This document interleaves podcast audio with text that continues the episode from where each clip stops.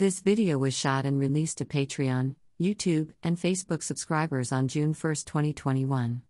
Its public release date is June 23, 2021. Transcription below. Neuro. Divergent polyamory, autistic nonconformity in my relationships. Humans Neuro Rebel here, also known as Lyric, and, gosh, this month has been a busy month. So far, I've spoken about being neurodivergent and LGBTQIA Plus, and if there's a connection to that, and I also shared about being pansexual. I shared my journey as a binary human, when one of you asked how might you know if you are non binary in the video about my personal NB journey. I also threw in a video about why we need to teach boundaries and consent to autistic people. A last minute addition, because of relevant current events that made this unnecessary, unfortunately. Today I'm going to talk to you and share a little bit more about my own personal journey, part of my identity, and that I am and always have been polyamorous. And if you would like to know more about what this means for me as an autistic neurodivergent human, please do stay tuned. First, let's do a definition that doesn't come from me because I like to start off with something. Then we'll dissect it a little bit. According to Queering Psychology, who is an NYS licensed psychotherapist, LMHC, who describes themselves as a black queer man from the Bronx who wants to rip his peoples and psychotherapist and mental health counselor, who wants to share his knowledge. Fantastic. I love this blog. I recommend you check it out, if you don't already. Queering Psychology, really good stuff on there, and they define polyamory as well.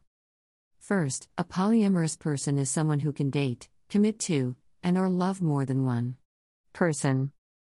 Polyamory involves being in multiple relationships with multiple people and building connections, feelings, and commitments with more than one person. Each relationship is going to look different, depending on the situation and the needs of the people in each relationship. In polyam, none of the relationships are secret. Every relationship has its boundaries and commitment, depending on what the people in the relationship or relationships want. End quote. Ooh.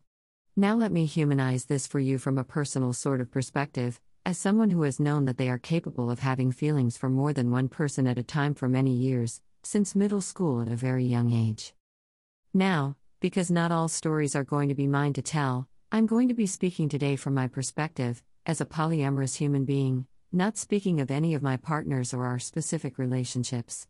Still, I think I can share a lot with you and respect people's rights to privacy and hopefully be a bit educational today. As I mentioned earlier, polyamorous, people are able to have multiple relationships with multiple people at one time.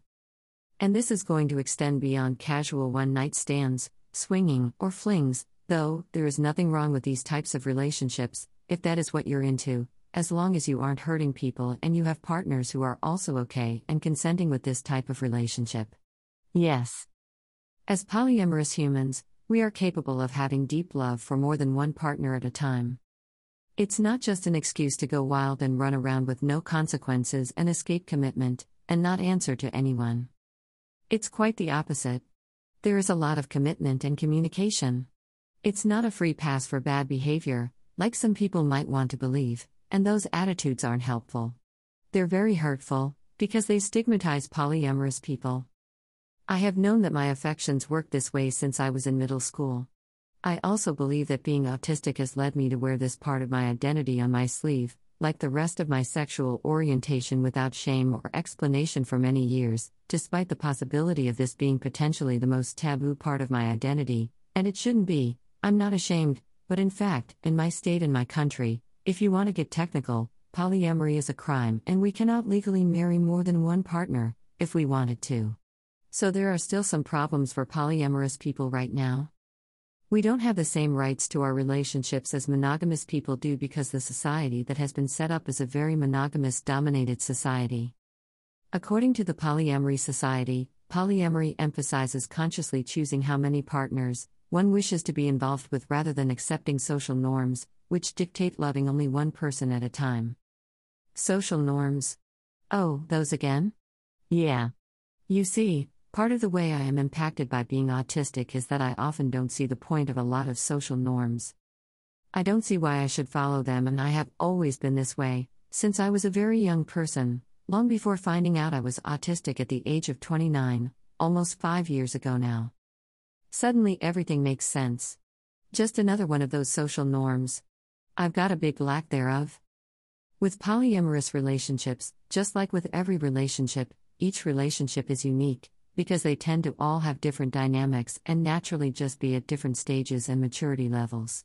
That will also depend on the needs of the individuals in the relationship. Different partners tend to support each other in various ways. This can actually be a really great way for neurodivergent people, or any human, to grow a better support network, so you're not always leaning on only one person to support you all the time. Just gonna throw that out there really quick. Also, when looking at the different kinds of relationships and differences in relationships, new relationships tend to be more hot and spicy, as I like to say hot, hot, hot, and unfortunately, also tend to be more unstable and more difficult to maintain, despite the hot, fresh excitement that is new lovin'. Old relationships can grow and become very calm, reliable, and easier over time, and it's important to nurture and give attention to those old relationships and not let the fires go out, so to speak. Polyamorous relationships take work, honesty, and communication. Communication is very, very important for ethical non monogamous relationships to work, and none of the relationships can be secret. It's not cheating because everything is out in the open all cards on the table. Literally seeing cards everywhere, like a deck of cards and a green poker table, because I'm autistic and I'm visual. I'm seeing it right now. For all parties involved. Because I'm, multiply, neurodivergent autistic ADHD, communication can be complicated, especially when trying to communicate more abstract concepts, such as feelings and emotions. I think visually, in videos and pictures, then texts, and I can translate text to speech. Believe it or not. I'm reading a script right now, but these concepts do not have visual representations in my mental space. This means I need a lot of time and space and possibly a keyboard to think very frequently. I need partners who understand this. Also, to ease the complexities of communication, I do find that communicating with other neurodivergent people does seem to be easier than communicating with neurotypical people. Because of this, being in relationships with neurodivergent people I find to be easier, and it would be easier for me than being in a relationship with a neurotypical person because, unfortunately, neurotypical people don't seem to understand my feelings or my more intense experience of the world, and that's hard. Nothing against neurotypical people. I'm not saying I would never date an NT person. Okay. That's not, I'm saying. Don't put words in my mouth before you go there. I'm just saying dating someone who's not neurodivergent is more complex, and it would require a lot more work on both ends, because of the communication and processing differences. Plus, the difference in life experience of being in the neuromajority versus being in the neurominority. Which could honestly be an entire video. Let me know if you wanted me to do a video on that topic. That could be a big one. Drop a comment, let me know.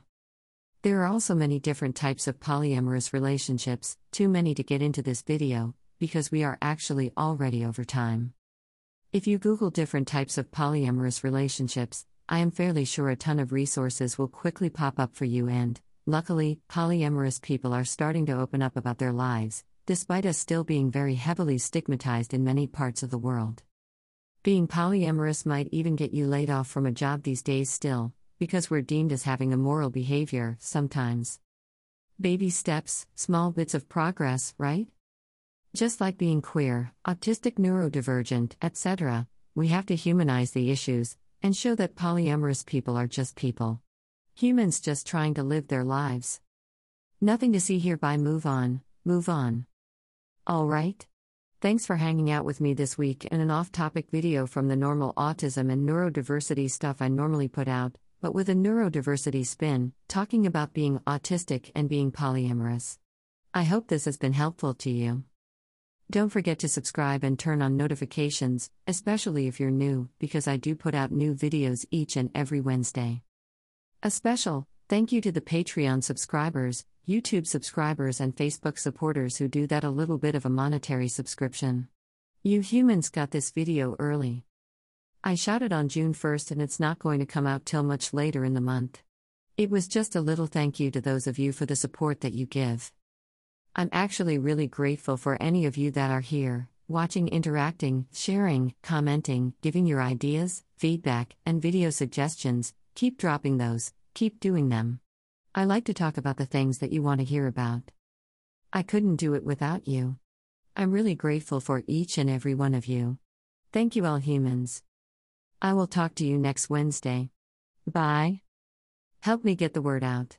Dash if you like what I do, and would like more, please consider subscribing on Patreon. This blog is made possible by support from readers like you. Sharing my content is also equally helpful. With gratitude, Lyric.